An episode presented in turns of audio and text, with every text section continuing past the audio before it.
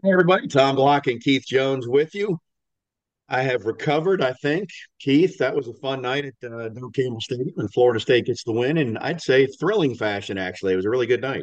It, it, it was, and you know, for all of my uh, consternation uh, from last week, um, sitting there, what halfway through the second quarter, uh, I'm thinking it was justified.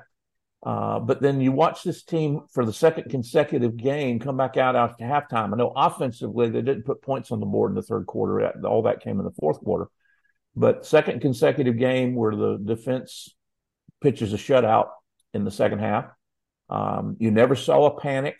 You know, you never saw uh, folks getting in each other's faces on the sideline, coaches getting upset. Um, but there was an energy there was a there was a passion. There was an edge uh, that candidly um, needed to be the show, uh, and that was certainly evident uh, in pregame and, and the beginning of the ball game. Um, so it's a good win. Now it, it's it, it, it's against Duke, and for those of us that have been around for a while, we're going to poo-poo that because Duke's never beaten Florida State, et cetera, et cetera, et cetera. But Jordan Travis said it best after the ball game uh, when he said, "I don't I don't care if people believe this is a really good Duke football team. Yeah, well, that's I didn't hear that he said that. I got home late and haven't even listened to to all the post game. But that's it, it's not your granddaddy's Duke, right? No, I mean this is a and you didn't go to the ball game in an Oldsmobile. Keith Jones got jokes, folks. I thought from the beginning of the week, Keith, and this goes to what Duke has been historically this was a no-win situation for Florida State from a national perception perspective. Because if you beat Duke 100 to nothing, the narrative is, well, it's just Duke. They're not any good. And if you lose to them, the, the narrative is, well, Florida State's not nearly as good as we thought. And uh, Duke's okay, but still they lost to Duke. And then you had the wrinkle of the quarterback not being healthy. And that's what this narrative is going to be because Florida State was still trailing when Riley Leonard went out of the game. Now, is Duke more competitive down the stretch if he's in there? Yes. Does Florida State still win the game? In my opinion, yes. That that tide had had turned and or was turning in the second half anyway, and so I'm confident Florida State still wins. But I know what the, the that the perception is going to be that it was just because the Duke quarterback wasn't 100. percent Now the the likelihood, maybe not likelihood, but I think there's a pretty good chance that's who's FSU is going to face in Charlotte. Duke controls its own destiny. They play both Louisville and North Carolina, and North Carolina lost yesterday. Louisville already has a loss. I mean, if Duke wins out in the conference, they're going to be the other team that's in Charlotte, and Riley Leonard will be 100% healthy in that scenario that they win out, and FSU will see him again in Charlotte. Well, the downside for Coach Elko, that, what he has to manage against is if you continue to use uh, Riley uh, there's always that chance that he will re-aggravate that ankle until it gets fully healed. And and I don't envy that balancing act that he has to to um, that tightrope he has to walk. Um, if you go back and watch in the second half, there were there were multiple times when when Riley would go up to the head coach because ABC was focused on it, and he'd go, "I'm ready, I'm ready, I'm ready," and you could literally see Elko couldn't read his words, couldn't read his lips, saying, "No, you're not," and then just see the the the disappointment in the body language because he wanted to go back out there, and that's the competitor that he is. But a injured or a not hundred percent quarterback um, doesn't do this Duke team very much good. When he's at full speed, he runs this offense very, very effectively. I had thought all week that they would not play Leonard because of the fact that if he wasn't mobile, he wasn't the same guy. Now he played pretty pretty well, but honestly, it only took I think it was the second time they got to him. One time he ran and he got tackled and he was fine, and, and the, really the first time they got pressure on him is when his ankle crumbled. And uh, I hope for his sake that he is okay. But you're right. I mean, that could be a case of you know one step forward and now a half a step back or a full step back. We just don't know. Well, let's let's get to the the way this game unfolded, Keith. Do you want to talk about Duke's offense with Leonard first, or you want to just talk about the flow of the game, or how do you want to start? Let's start with the flow of the game because what what what good teams trying to become great teams do is they come out starting fast when you're in a hostile environment. And, and that's exactly what Duke did. I mean, they ran the ball, uh, you know, up and down the field early on. Now, FSU eventually made some adjustments, and obviously with uh, Riley Leonard out, you know, that changed a little bit of the dynamic.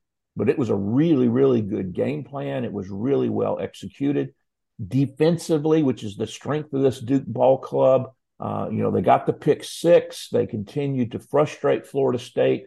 Uh, I, I, think, in particular, on the throw that uh, Jordan Travis threw that was intercepted, you know, he he was feeling the need because he was backed up. It was on a third down.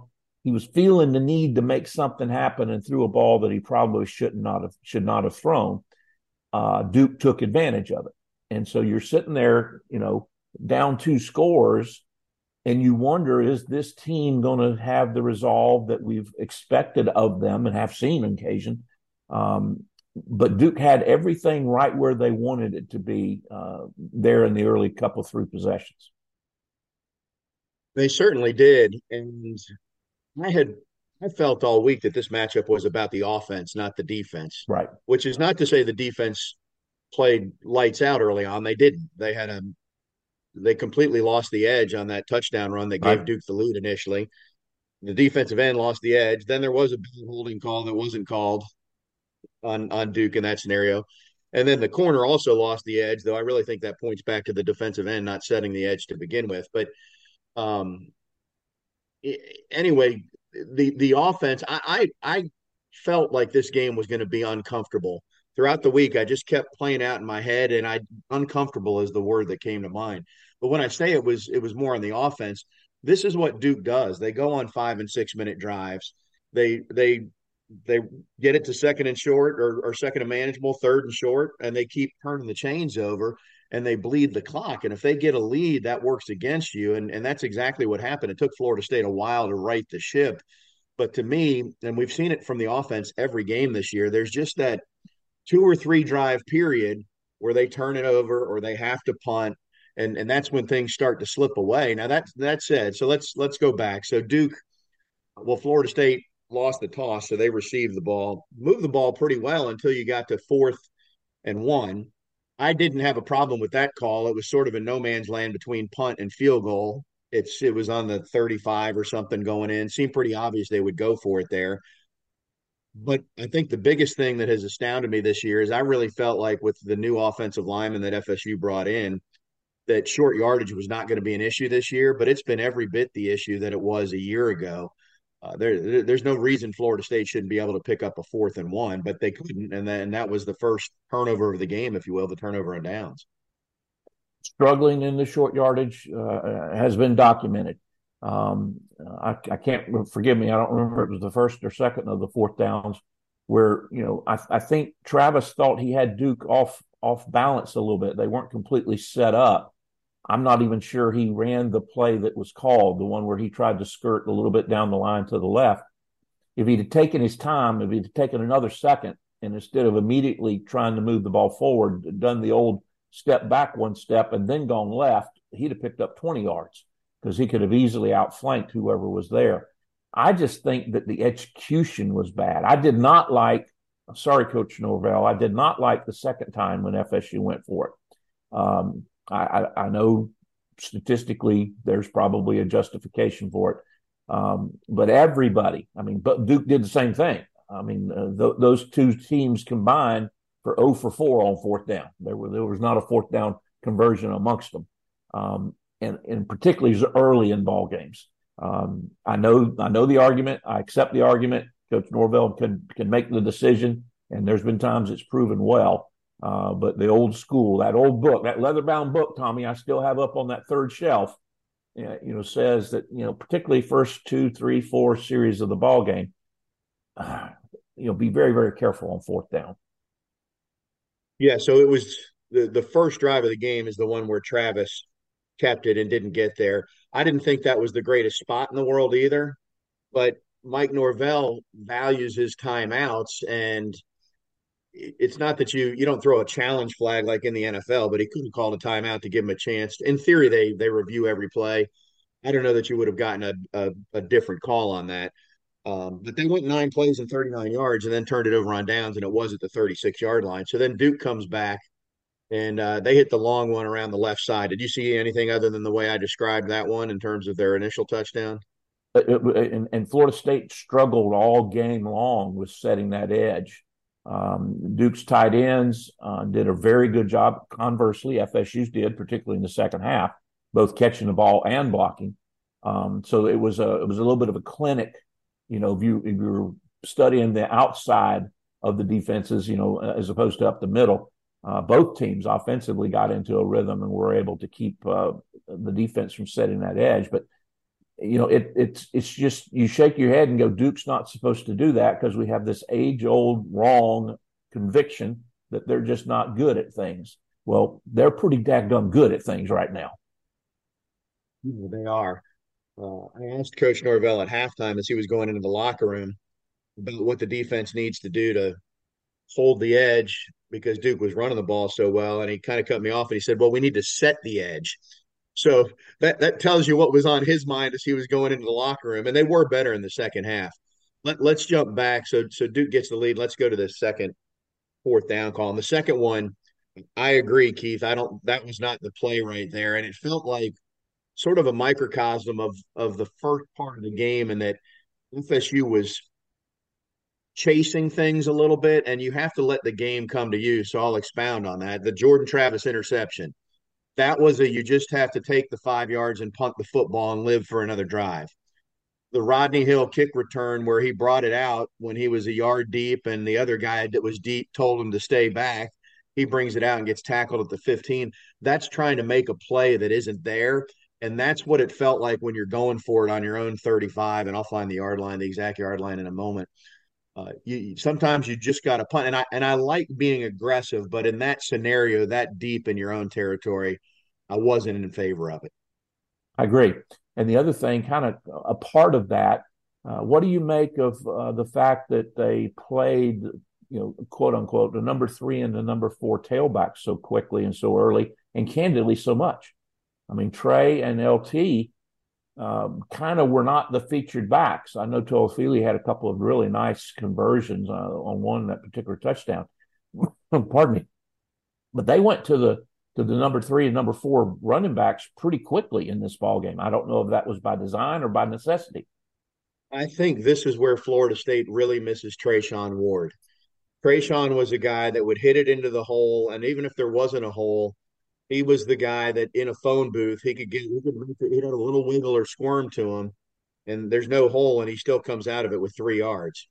It, Trey Benson is not that guy. Trey Benson is a needs ahead of steam uh, now, if he gets ahead of steam, even when there's not a hole, if he's got his momentum going forward, he will fall forward and he will get you three yards.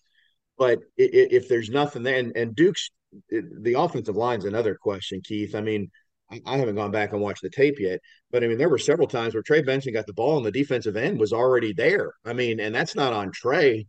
Uh, maybe those are balls that Jordan should have pulled, and we can talk. We'll talk about him running later on. But the offensive line, I guess we can go there now, Keith they they lost the battle at the line of scrimmage. I mean, pretty badly. It felt like to me. Well, and I'm trying to not mince my words, but did they lose the battle, or did Duke um, um, express their will? Duke stunted a lot. They had a lot of yeah. run blitzes, and um, and their defensive line, you know, as we've talked about during the week, they go eight, nine, ten deep. They've always got fresh people in there, and they were stunning there were there were there were a couple of uh, really good overhead shots that ABC had, where uh, a, a, three technique tackle, not on a not on a passing down, but on a three technique tackle would work all the way to the outside, and the defensive end would crash all the way down to the inside, and a linebacker would hit the other, and and one of them would come free, and they did that what a dozen times, half a dozen times during the ball game. So was it um, Florida State not not performing well? Was it Duke with a really really good scheme? Obviously, somewhere in between is the answer. Uh, but yes, Duke's defensive line outperformed Florida State's offensive line by a pretty good margin. So it was at the 36. Both of the fourth downs were at the 36. One was one was going in, one was your own 36. Right. Now the defense the defense did recover there and and from that point on played pretty well. I mean, they there were some drives they had trouble getting Duke off the field, but there it was a 3 and a kick a field goal. You really didn't give up any yardage there, but that got it to 10 nothing before FSU started to respond a little bit. And I guess we can go to the bigger point that we we talk about a lot that feels a little ambiguous and nebulous, but this team has been far from clean down to down, possession to possession over the course of a game. They've been more clean than not, which is why they're undefeated, but they still have these drives where there's some issues and plays where there's an issue. The one thing they have done every time that they've needed a drive this year is they have put together a drive or they've gotten a stop defensively. And it started in the second quarter against LSU when they were losing in Orlando, and it felt like the game was tilting towards LSU. And Travis and the team goes down the field and scores. And here, ten nothing, they do the same thing. They find a way to put together a really long drive, and it and it gets to ten to seven, and the crowd comes back into it. And it's not insignificant that this team is able to do that. And I think a lot of that's a credit to Jordan Travis. I agree. You you mentioned uh, there were there were two very lengthy drives. One in the first quarter, as I'm looking at it, uh, 13 plays, 85 yards, and then the first score of the fourth quarter when Florida State went 96 yards on 14 plays. I mean, those are drives that that illustrate and and demonstrate what this offense can do when they are uh, executing well. Um, the the issue has simply been one of execution. Um, Ten guys doing the right thing and one guy almost the right thing. Again, when you're playing at this level and you're trying to stay undefeated, um, you know the the microscope uh, is very it's almost a telescope. I mean, and everybody's got their eyeball on it, and everybody can see it. And um, you're sitting seven and zero, oh, Tommy, and you still haven't played well. You've played really good, but you have not played well, particularly on offense. The team feels that way too. Lest oh, fans yeah. wonder. Oh, yeah. It's not like the team is leaving the locker room thinking, oh, well, we we took care of them. We're really good. You know, they're they're leaving frustrated. They're they're pleased and they stay together as a team. There's not finger pointing, but they know they're leaving a lot out there too. Uh, no question.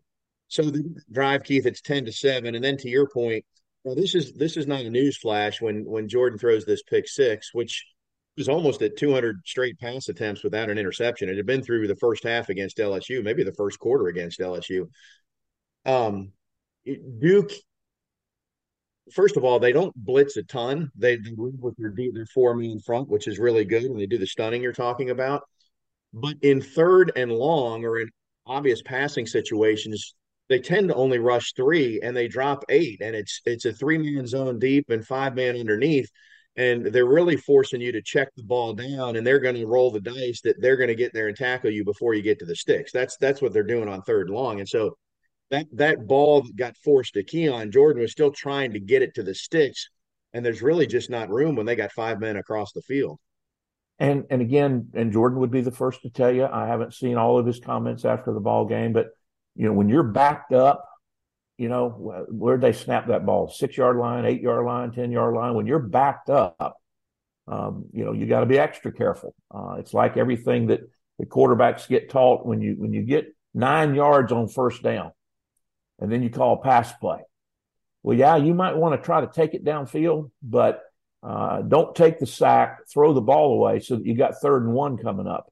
Well, you're, you're backed up. It's third down it's third and long. Make sure you don't do anything silly with the ball. And, and again, I think uh, Jordan Travis would be one of the first to tell you that, you know, that's the ball he should not throw. He should check down, throw it out, do something other than what he did. No, and he he would definitely say that. Let's give some credit real quick to the Duke punter because he's the one who flipped the field and got FSU backed up in that situation. And then there was a illegal block at the back on FSU, which took the ball from the 15 or 20 down to the eight. Keith, I don't know that I've seen. By the way, that was not a good call. And, and if I'm running down and I lay my hand on your back and I never extend my arm, I don't think that's a block in the black because because whoever it was, I, I I made the comment to myself at the time. They pulled off the block. They put their hand on his back and pulled off of it because they knew it was going to be a mistake. And they still called it. Are you, are you teeing me up to talk about Jeff Flanagan? And well, you've mentioned it twice already, and you just let it go. So third time, you know, I'm not going to let that 85 mile an hour fastball down the middle of the plate go away. If it's an 85 mile an hour pitch, is it truly a fastball? Well, that's another another podcast. I was right? just trying to say it, it. Never mind. Go ahead. Let me finish the thought on the Duke punter, and then we can come back there these were the top two punting teams in the ACC. FSU's Mastromanno is actually ahead of the Duke punter, and, and FSU's ahead of Duke in terms of net punting.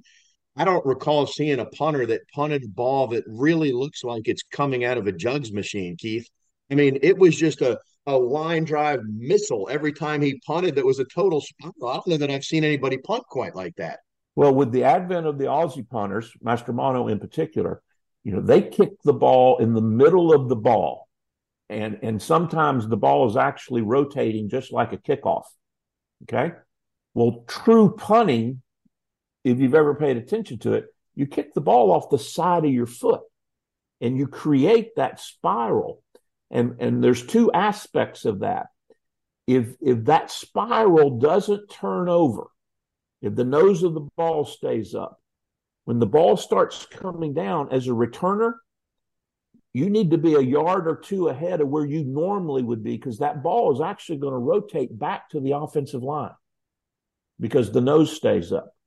And then you've got the missiles, like you're talking about, where the ball's rotating in a spiral and then the nose turns over.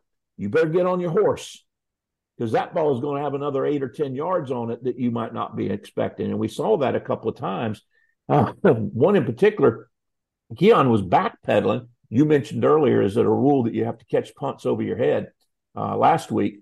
Uh, and he did that and then went to plant and his foot went out from under him and he collapsed. He slipped. So yeah, that that was an interesting and, and, and a contrast in styles between the Duke punter and, and, and Mastromanno. Well, we'll credit him because that's the reason Florida State was backed up. Now, backed up that far. Okay, the block in the back that shouldn't have been. I actually felt like Flanagan's crew was was okay, but it it goes back to this, Keith. You and I have talked about this for a decade or longer since we heard it at the ACC kickoff meeting when Doug Rhoads explained it this way. When in doubt, throw a flag is how he explained it in the officiating seminar. And ever since then, every time I watch college football, I look at plenty of leagues that go the other way and they, when in doubt, swallow the whistle, i.e., let them play. And and Jeff Flanagan, I, I mean, we were texting about it as soon as I knew he was on the crew. I said, well, here we go. The over under on FSU penalties is 11 and a half. Now, I think FSU only wound up with eight, although they were tracking well to the over with like maybe seven in the first half. But I, I'll put it this way, Keith. There were three holding flags or holding calls against Duke, which I have not counted it up, but I'd venture to say that's probably equivalent to how many holding, how many times holding has been called against FSU opponents all year. And if Jeff Flanagan's crew threw three flags for holding in one football game, how many plays was there really egregious holding? I know there's holding on every play, but Jared Verse got tackled on two or three plays. That first Duke touchdown run, there was a missed hold again, I'm not talking about the holding that's on every play. There were some pretty egregious ones, and there had to be if Jeff Flanagan's crew threw it three times. I, I agree. You know, every crew has their reputation. Uh, I would I would really love to have a private conversation with Mike Norvell now that he's fourth year in the league. Uh, he's been around a little bit. He's seen some things. Um, I'd be really interested in what his candid comment would be about uh, how he values the ACC officials. I agree. I think this crew did an okay job in this game. There wasn't anything that was outrageously egregious. And that's the fear that you've instilled in me every time Flanagan's crew is working, working a game, and justifiably and rightfully so. Um, but yes, there was some missed stuff in there. Uh, fortunately, it did not uh, ultimately um, affect the outcome because that's what you hate. You hate when the outcome gets affected by something that the referees do or don't do. Keith, because I had nothing better to do, let me just share this with you real quick. And I don't know how the ACC determines which crew does which game, but this was without question the marquee game of the week for the ACC, right? Yep. Florida State and Duke, top 20 game. All right. The games that Flanagan's crew has worked this year Wofford at Pitt, Charleston Southern at Clemson, Syracuse, Purdue, Boston College, Louisville, Bowling Green at Georgia Tech, Marshall at NC State, and then they show up for the biggest game in the ACC thus far, Duke at Florida State. That doesn't seem to equate, but I don't know their formula for how they do that. In other words, they haven't been doing even legitimate, significant conference games, but they show up for FSU Duke. And folks, you can't get this kind of insight anywhere else than Front Row Noles. Um, I don't even know how you look that up, but congratulations and well done. Well, you, you go through a lot of box scores week by week to see which crew they're on. And in the case of this crew, I started with the worst league game of the week, and quite frequently I found them there before, you know, and then I went to the next week. No, uh, I, you I, you I, are not going to get a Christmas card from the Flanagan family. You know that, right? I I tell you what maybe turned it to I thought they were okay near the end of the game and and I don't remember the scenario Florida State had already taken the lead was trying to expand it. Pass interference that was called in the end zone. I guess it was when they were still trailing 2017 when the officials conferred for 3 minutes there and I thought oh they're having a conversation to either say well, the offensive guy pushed off or the ball wasn't catchable. And I'm thinking, well, it wasn't catchable because he impeded his progress back to the ball for about three seconds. But they stuck with the call. So I was, and I was right there in the end zone. So I was okay with that. Understood. Understood. All right. So Florida State goes into the locker room uh, trailing. I think we've covered the first half there, 20 to 17. Duke comes out and and uh, and again to the point they they moved the ball a little bit and they were they they were going in when Riley Leonard went out. I mean, I don't know recall if they were in the red zone yet, but uh, they they were going into the end zone when Leonard left the game. That is correct. Florida State gets a stop. Duke would tell you that if Leonard's in there, they're going to find a way to score, and and that might be true. I, I still feel like the game was turning though, because you just this FSU offense, for all its inconsistencies, you're just not going to hold them to 17 points. I mean, they scored 38 points. Oh, I can hold up. We didn't give Deuce Spann any credit, by the way. But we will. Okay. So we'll finish this thought and then we'll go back to give Deuce some love. Um, it, it you know, they, they lost the, the, the line of scrimmage. They lost Johnny Wilson late in the game. It wasn't their night. And you look up at the scoreboard and they have 38 points at the end of the game. And Mike Elko waved the white flag on that last Duke drive. He stopped throwing the football because he knew if they went three and out, Florida State was going to hand it off six more times and score again and get it into the 40s. Right. So he he, he managed the, the, the deficit there, if you will. Um, is that just a Florida State point of view that FSU was still going to win the game even if Leonard stays in there? You know, I don't know. I mean, you have to ask that question you know, one of the things we talked about when Florida State was rebounding and, in games and co- early in Coach Norvell's career, you know, we talked about you got to learn how to not beat yourself. You got to learn how to have some confidence. You got to learn how to play with the lead. Well, remember, Duke's doing all these things too. I had an outstanding year last year, on, on track for a good year this year. Um, but also remember a couple of things, Tommy. I don't I don't know how they looked this up, but uh, watching the national feed, ABC said that Duke was leading Florida State in this game for longer game time than the combined times they had led FSU in the prior twenty something ball games. FSU had been has had led Duke ninety eight percent of the time on the clock in the series. So remember, they're learning how to play ahead. They're learning how to play with a lead. That's something they haven't done over the years, just like FSU struggled with that early in the first couple of years of the of the Norvell uh, uh, regime. Um, it's it's a learned behavior. It's it's not something that you know comes. You, you can't read it in a book and then go out and apply it on a game field. You got to learn it. You got experience. You got to be in the middle of it. So I just looked it up, and that is amazing. That speaks to how dominant it's not that Florida State has just dominated the series. They've dominated every game in the series. The closest one was Jimbo's last year when it was 17 10 in Durham. And David Cutcliffe, after the game, was mad because he knew that was the weakest FSU team he'd ever seen. He still didn't win the football game that right. year. I remember his comment about that. So Riley Leonard was sacked, but there was a face mask, and it set it up at first and 10 at the 11, is where play continued. So that's where Duke would have been with Riley Leonard. And I don't know. Is it still a field goal? Do they get a touchdown? We'll never know the answer to that question if Florida State bows up, whether it's Leonard or not. Again, Duke would argue that that made all the difference in the world. I would argue that Florida State's defense pitched a shutout in the second half again. Uh, yeah, I said they got a field goal. They actually went for it there, and I thought that was the right call. Did you not like that call, Duke? Going no, I thought I thought that was the right call for Duke. Um, I, I, didn't necessarily like the play call you know, you've got a new quarterback in. What was that? His second or third snap of mm-hmm. being in.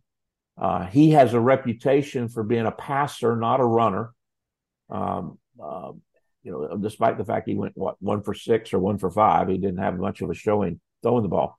Uh, so I, I liked the decision. I didn't like the call, just like I didn't like uh, the second uh, call when FSU went forward on fourth down. Yeah, well, if they kick a field goal there, it's still a, a touchdown for FSU, gives FSU right. the lead. It's a one. It's a one one possession game. Yeah, so I I think it was the right call to go for it. Again, we we will never know on the Leonard question there, so I'll drop it. Uh, what we do know is that Florida State takes over at its own four, Keith, and you don't put together a lot of 96 yard drives in a season. I mean, I don't know when the last time Florida State went 96 yards was, but I know they needed a 96 yard drive against Duke, and they got it right there. And this is the drive where Florida State unleashed Jordan Travis and he ran the football again. And all of a sudden, that offense looked like the offense we've been waiting to see when Jordan pulls it and runs. He had 40 yards rushing on that drive. He got the touchdown, and Duke didn't know what hit him. It was just Florida State doing whatever they wanted on that drive. Jordan finished the ball game uh, as the leading rusher. By the way, the first time this year. How many times was he the leading rusher in his previous starts? You know, a, a high percentage of them. Uh, he finished the game with, um, let's see here, 10 attempts, 62 yards, long of 20, and that touchdown. Uh, so uh, the biggest thing I got tickled in watching the ball game is they had a great end zone shot on one of the, I guess on that 20 yard run. And he, he maneuvered in the middle and went straight up the middle. And uh, just a absolute two Duke players coming at him, and they were seven yards away from him. Okay. But he's in the middle of the field and he immediately goes to the slide. That's not a move you would see Jordan Travis making in any of the other times or any of the other games that he played at FSU. Uh, he stayed upright when he got on the corners, got on the edges, had that one nice run, um, uh, maneuvering down, uh, moving left to right, um, um, you know, there in the in, in the ball game. But that one, that slide just struck me as out of nowhere, and that just tells you the development of him. He, he, he had enough for the first down. He was getting down. He was getting ready to play another play. We forget how dynamic he is when he really gets the ball and gets going. And we, we saw it again last night with his legs. ask you this, Keith. I, I understand why, and this is this is not on Jordan Travis. I think this is how Mike Norvell and Alex Atkins have managed Jordan Travis. They need to keep him healthy. I, I, I tell people it's the in case of emergency break glass. Well, they had to break the glass against Duke and go ahead and say it's an emergency. We got to run Travis. So I'm saying I'm suggesting it's not that Jordan doesn't want to run, or there used to EJ Manuel had that label when he played that he didn't want to run run the football. It's not this. It's not that with Jordan. Here's my question though: if if he runs starting in the first quarter in that game, does he have that kind of success, or was it because you had already gone three quarters or however long it was, and 50 plays in the football game, and he had never pulled the football that deep in its mind had just already decided he's never going to pull it and keep it. And so when he finally did, it was even more successful than if he had done that third play of the game. Well, it's like everything else. Human nature is human nature. If you've taken 50, 55 snaps and the quarterback hasn't done something, you're not thinking about it. So it catches you a little bit by surprise. That's that's just human nature. Um, uh, had he run the ball earlier, then Duke would have had the opportunity to make some defensive changes. uh, between possessions and at halftime. You know, those in game changes, and those halftime changes that we talk about, which are so important. Um, I do want to go back and, and, mention one other thing just to make sure that we we focus in on it. You know, Jordan did not have his greatest day throwing the ball. He did have the pick six, et cetera, et cetera. But here's his routine numbers, Tommy, and I know you've looked at it. Here's here's Travis on a not great night. This is Travis on a not a bad night, but not in a good night, but but not a great night. Uh, 27 of 36 for 268 yards and two touchdowns through the air. And then you add the 62 yards on the ground, and he's well over 300 yards of total offense. And that's just an average day for him. Quarterback had thrown more than one touchdown pass against Duke this year. He did it. Quarterback, opposing quarterbacks were completing passes at like a 50% rate, and Travis was 75% in this game. Oh, by the way, Travis now has multiple touchdowns accounted for in 14 straight games which is the longest streak currently in the nation and the longest for FSU since Jameis Winston did it, I think, 17 games. Oh, by the way, Jordan Travis is now the all time FSU leader in total offense as he passed Chris Weinke last night. So it was just another ho hum night at the office for Travis to do that. And he's still got at least five football games left, probably an ACC championship game, and at least one game in the postseason, whether it's playoff or bowl. So he's got seven more games to add to that total. And as a team, correct me, I don't I won't get this exactly right, but FSU has scored more than 30 points. Is it 14 games in a row now or 15? I think it's 13, but it, that is now the longest streak right. in the nation because Penn State was at the top and they obviously looked incredibly anemic. Total side note, Keith, did you feel like that was really good defense in the Ohio State Penn State game or just anemic offense? I thought it was very anemic offense, and if there wasn't a gentleman there that had Junior at the end of his name, I'm not sure anybody would have scored very many points. Yeah, yeah. Marvin Harrison Jr. was the you know he was the guy in regular speed, and everybody else was in slow motion. Anyway, that's a side note. So that that drive, by the way, Keith, going back to that, and I had it. It was six and a half minutes, 96 yards. Uh, what was the actual number of plays on 14, that? 14, I believe. Yeah, 14 plays, 96 yards, 618. I mean, you talk about it driving the crowd. The crowd. The crowd was fantastic. Just waiting for FSU to get the lead, and they finally did there. And then from you know, it reminded me of the, at the end of the LSU game. It just took a couple minutes longer because after that, Florida State was get the ball back, score a touchdown, get the ball back, score a touchdown. And if Elko would have let him get the ball back, they'd have scored another touchdown. Well, they scored, uh, as mentioned, three times in the fourth quarter, all, all of their possessions. Um, and, and, and I agree. If uh, Duke had given the ball back, there would have been every reason to believe FSU would have gotten one more. Uh, what would that take it to? Forty five. You know, if, if yeah. you're an outsider, if you're an outsider and you've not paid much attention to this game, and trust me, I've started worrying about these things because when we when when it stays four teams in the playoff, um, I know there are a number of undefeated teams, but uh, you know when there's four teams in the playoff, uh, it's a beauty contest. Now, when we when we expand to twelve, uh, you can be a, um, a, a, a slightly other than um, beauty queen, and you probably still have a slot to get in there because all you want to do is get in there. You got to get into the playoff before you to make anything happen. But 38-20, and you look at three scores in the fourth quarter, I, I don't know how the national media and the national folks that didn't watch the entire ball game are going to judge that. Uh, that's that's I just don't know how that's going to work. Well, here's the credit to to David Hale regarding the beauty contest, because yeah, there is a scenario if if every league champion goes completely unbeaten, somebody's going to get left out, and we're just hoping it's not FSU. David Hale from ESPN, who we've had on this show many times, if you hadn't processed everything that happened in the top 25, Keith, he just tweeted out, okay, number four, FSU trailed in the fourth quarter. Number five, Washington didn't score an offensive touchdown. Number six, Oklahoma needed a missed two point conversion to win against UCF. Number seven, Penn State lost. Number eight, Texas got lucky on an iffy call. Number 10, UNC lost. Number 11, Bama trailed by 13 at half at home. Number 16, 17, 18, and 24, Duke, Tennessee, USC, and Iowa all lost. So I'm going a long way to say that you can nitpick FSU, but if you watch the Oklahoma game, they got lucky to win that. And I stayed up and watched the Washington game. Michael Penix Jr., who last week we were ready to hand him the Heisman, he had two interceptions and a fumble, and there was still seven minutes to go in the second quarter. He had already turned it over three times.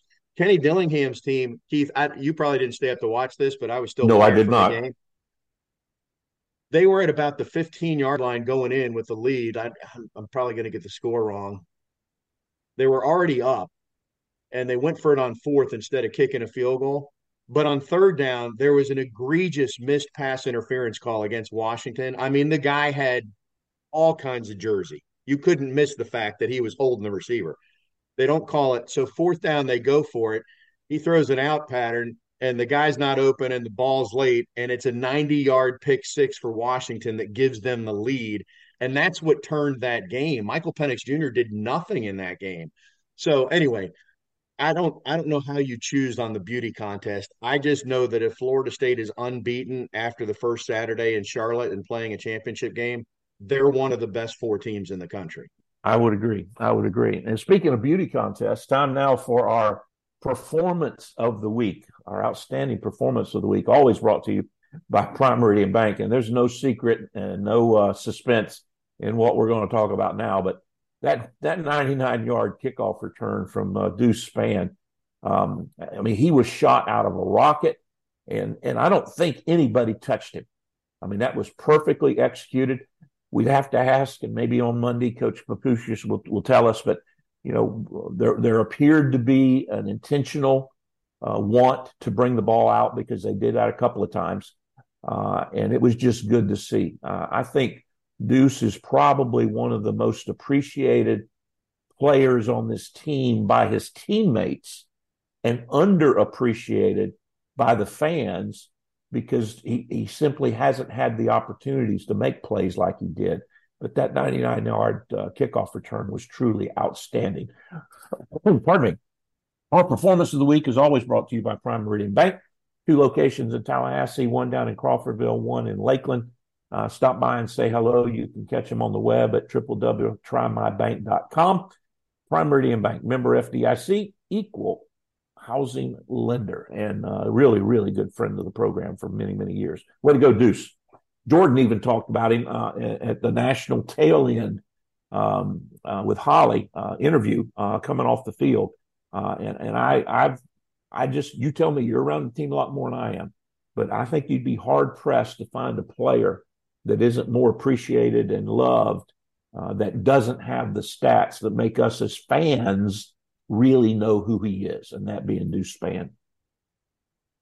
I think there's still a lot of excitement about what Deuce can be before he finishes his career. I mean, if you project the next year and Johnny's not here and Keon's not here, you still got a lot of good receiver talent on this football team. And Deuce is one of them as a converted quarterback that, uh, I mean, think about the first game of the year. He hasn't done a lot, but they they run that end around where he's going to throw the football and he he he runs two LSU defenders by retreating 20 yards and then off balance rolling to his right he throws a dime to Johnny Wilson for a first down. I mean there's a lot of talent there.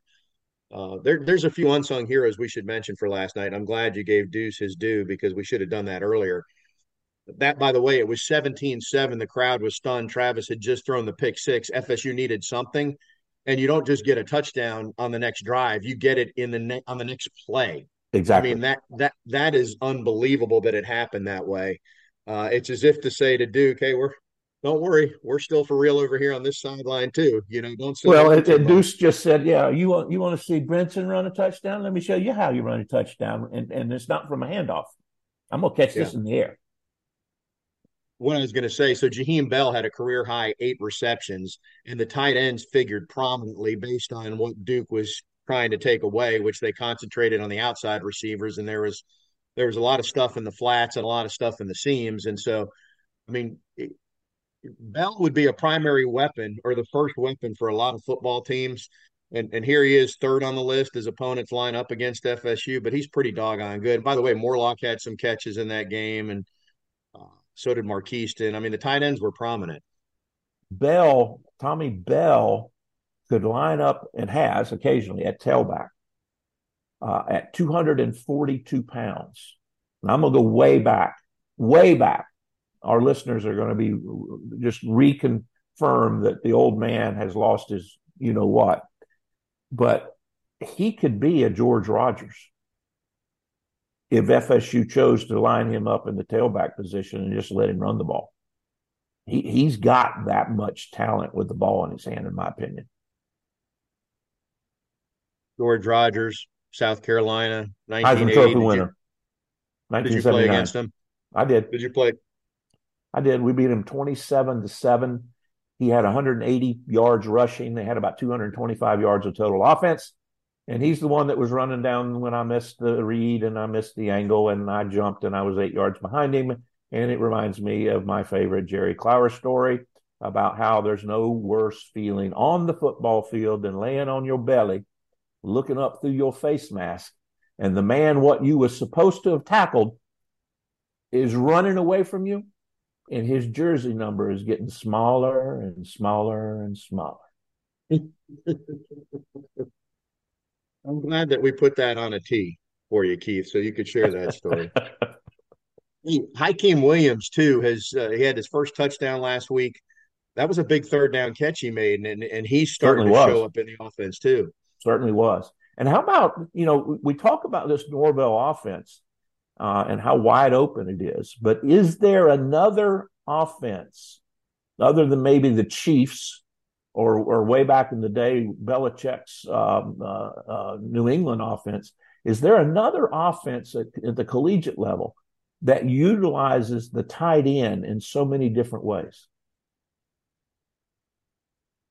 I don't.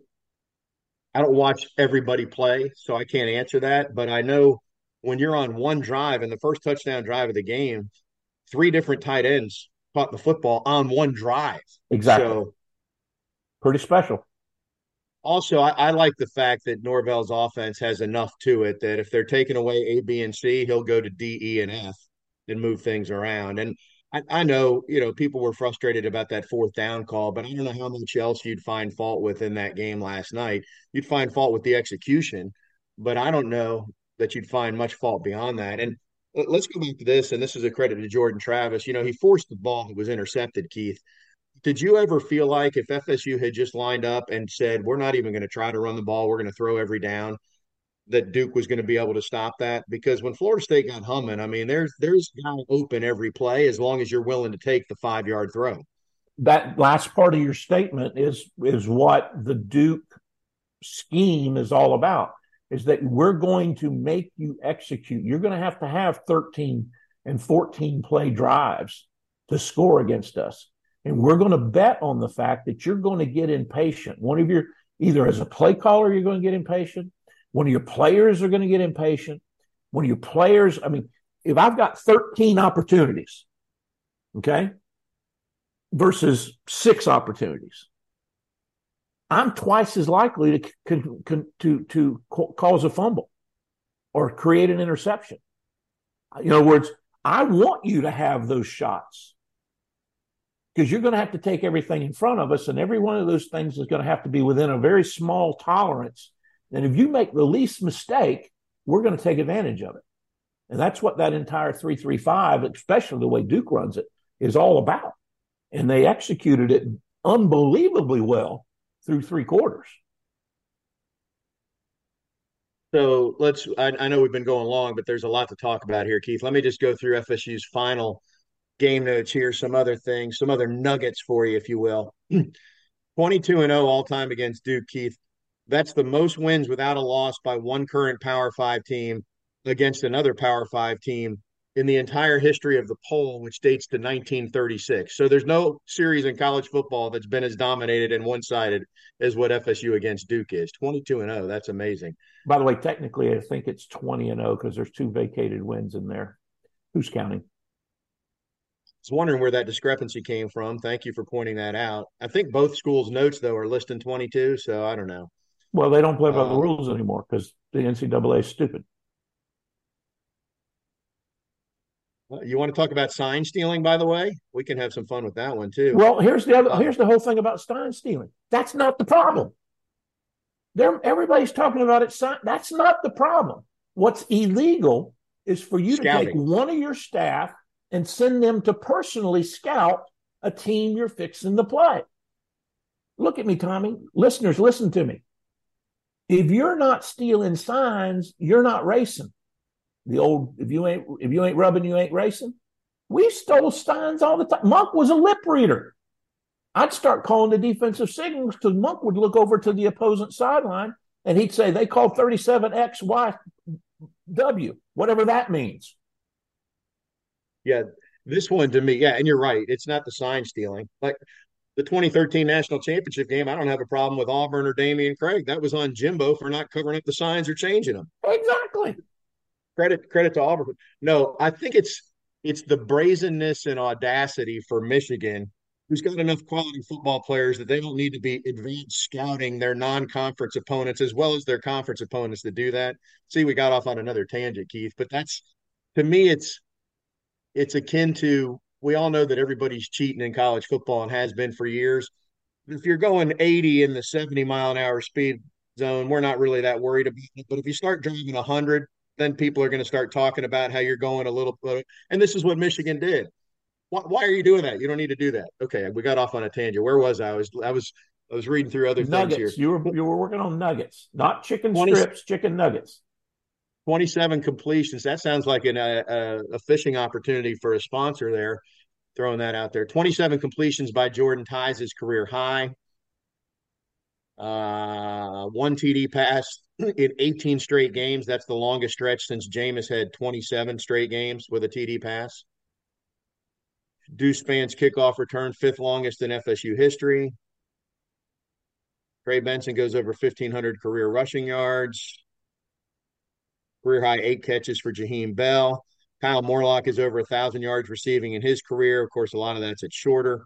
First career interception by, for Shyheim Brown. How about that interception, Keith? That Unbelievable. Was, Unbelievable. That was not a routine, not a no, routine play. No, that was a, a truly remarkable physical play by him. This one surprises me. And Fabian had a, I talked to Fabian Lovett after the game he had two tackles for loss. It's his first career game with multiple tackles for loss. Now, I guess that's because he's in the interior, not on the edge. But he's he's so tough when he's 100%. He said after the game, it's he said it's good to finally feel right again, which which tells you that he's not been right all season. I was just fixing to say this. This looked like uh, the first game that he felt good. Yeah, yeah. Now there's there's going to be some injury questions going forward for Florida State. Johnny Wilson, I don't know that we're going to see him next week. And, and by the Tatum way, Bethune, have you confirmed what the, or at least perceived what the injury was? Because the on the TV replay, it looked like a knee, but then there was a conversation about maybe it might have been concussion related or a shoulder. Did, was there any clarification of that when you left the stadium? I didn't. I didn't get clarification on okay, that now. Okay. So you got Johnny Tatum Bethune got hurt late. DJ Lundy and the linebackers. I mean, sort of like the safety position. Florida State doesn't have a lot of depth at linebacker, so if those guys can't go, that's an issue. And there's somebody else I'm leaving out, and it's escaping me right now, or maybe those are the biggest ones. Duke. You know, Duke has a corner who's six foot four, and he did not play last night because he's got a bad hammy, and he's 25 years old. Keith, Duke's starting cornerbacks, his name is escaping me, Miles something. He's 25. Al Blades Jr. turns 24 tomorrow. That's Duke's starting corners. It's a seventh year guy and a six year guy, but missing a six four corner, and Duke would tell you this, that's not insignificant against that FSU offense. We we talked about in our midweek show that uh, that this version of Duke was BYU East. For our listeners that have forgotten, remember the NCAA has a, a uh, a, special rule for BYU that allows their players to do their two year mission trips um, and not have that count as red shirt or against their years of eligibility. So anytime you play BYU, you're playing a, you know a squad that's got half of their players that are 23 and 24 years of age, and half of them are married, uh, and that's who you were playing against Duke last night. You were playing, uh, and and one of the reasons, particularly defensively, they're so good. You mentioned the corners you take someone that's been playing, although it's a, it's a different system. I know, second year coach for Elko, but you you take a kid that's played at the collegiate level five or six years, and and maybe they're a three or four star recruit, and maybe they don't have all the physical talents, although six four go a long way. You can take those guys and really do some creative things with them schematically. that you can't do with 18 and 19 year olds that don't have the experience at the collegiate level. So hats off to Duke and particularly their coaching staff for what they've uh, recognized as a strength and how they've taken advantage of it. All right, let's finish up on this, Keith. Florida State's five and zero oh in the ACC. You now have the tiebreaker over over Duke. Yeah, we were going to do a show on that, and, and it took care of itself, didn't it? It did. I, I figured it would, and I, I kind of think that the the national college playoff picture will take care of itself too. Let's hope. But after FSU, there's four teams with one loss. Louisville is three and one. North Carolina is three and one. Duke is two and one, and Virginia Tech is two and one. Virginia Tech, if they went out, could be in the ACC championship game. Process that, Keith. Process that. My head hurt. More to the point, though, Duke plays Louisville this coming week. They also play North Carolina. I think there's a pretty good chance we're going to see Duke again. Now, maybe I'm wrong. Maybe North Carolina has laid its one egg that they typically do under Mack Brown for the year and losing to Virginia, and maybe they'll come back and they'll they'll beat Duke. Um, but we may not have seen the last of Riley Leonard. Uh, I, I, hope we have because a, a, healthy Riley Leonard is a very, very dangerous quarterback. Uh, before we actually check out, though, Tommy, I'd like to bring up one last thing we have not discussed whether either one of us uh, either were or were not on the Clemson bandwagon. Uh, would you like to express your position? Well, related to the, the national perception in that conversation, it would have been better for FSU if Clemson kept winning, just as it's going to be better for FSU if LSU keeps winning. Now, the flip side is if Miami can get rolling maybe they sneak into the top 25. But I think Miami's season already with two losses, they're not going to be high enough ranked when they come in to, that you're going to get any kind of credit for beating them. It is what it is. Florida State needs to those control what you can control bucket, and FSU can't control any of that. They just got to keep winning football games on their end. I teed it up for you, and you whiffed my comment in question was directed towards the comment that Dabo Swinney made during the week. Oh, the bandwagon. He said, he said he was afraid he had too many people on the bandwagon, and uh, that you know um, you keep winning, and then the expectation gets too high, and maybe we need to get some people off of the bandwagon. So hats off to Coach Swinney and his staff for making a non-scheduled stop and, and taking about half of their fan base and throwing them over the side. Well, Dabo's going to be in the media again this week because after the game last night, somebody asked him a question about having a team psychologist or somebody to counsel the players. And he said, Oh, yeah, we got them, but they're probably on suicide watch right now. Ooh, so that that's ooh, not gonna that's not gonna be very ooh, well received this week. Ooh, and that one's not that, even funny. That's not what was the uh oh, we've heard it a million times. Who was the head coach at uh, Tampa Bay when they went 0 and 27 to start or whatever? Was yeah, John Robinson? McKay. McKay. John McKay. Yeah. How do you feel about the execution of your offense? I'm in favor I'm in, of it. I'm in favor of it. Exactly right. I thought of one last thing, Keith, and I don't know how they changed this rule, but this goes to Duke's point, uh, the point that Duke has so many smart veteran football players late in that game, and again, it might have been the drive before Florida State took the lead. It was in the fourth quarter. FSU switched running backs late, probably 20 on the play clock when they made the switch. Well, that means that the center judge gets over the football and the defense can now make a change. Normally, when this happens, you see the big defensive lineman, the 300 pounder, is trying to sprint to the sideline, and another 300 pounder is sprinting in. Not at Duke, where they're smart enough to know if you give it half an effort, the officials are still going to stand over the football. So the guy running off the field, he kind of makes it look like he's laboring to get to the sideline without going fast. And the guy coming in kind of makes it look like he's working hard to get lined up without going fast. And the result is that the center judge doesn't move until there's four seconds left on the play clock. I know exactly the play you're talking about.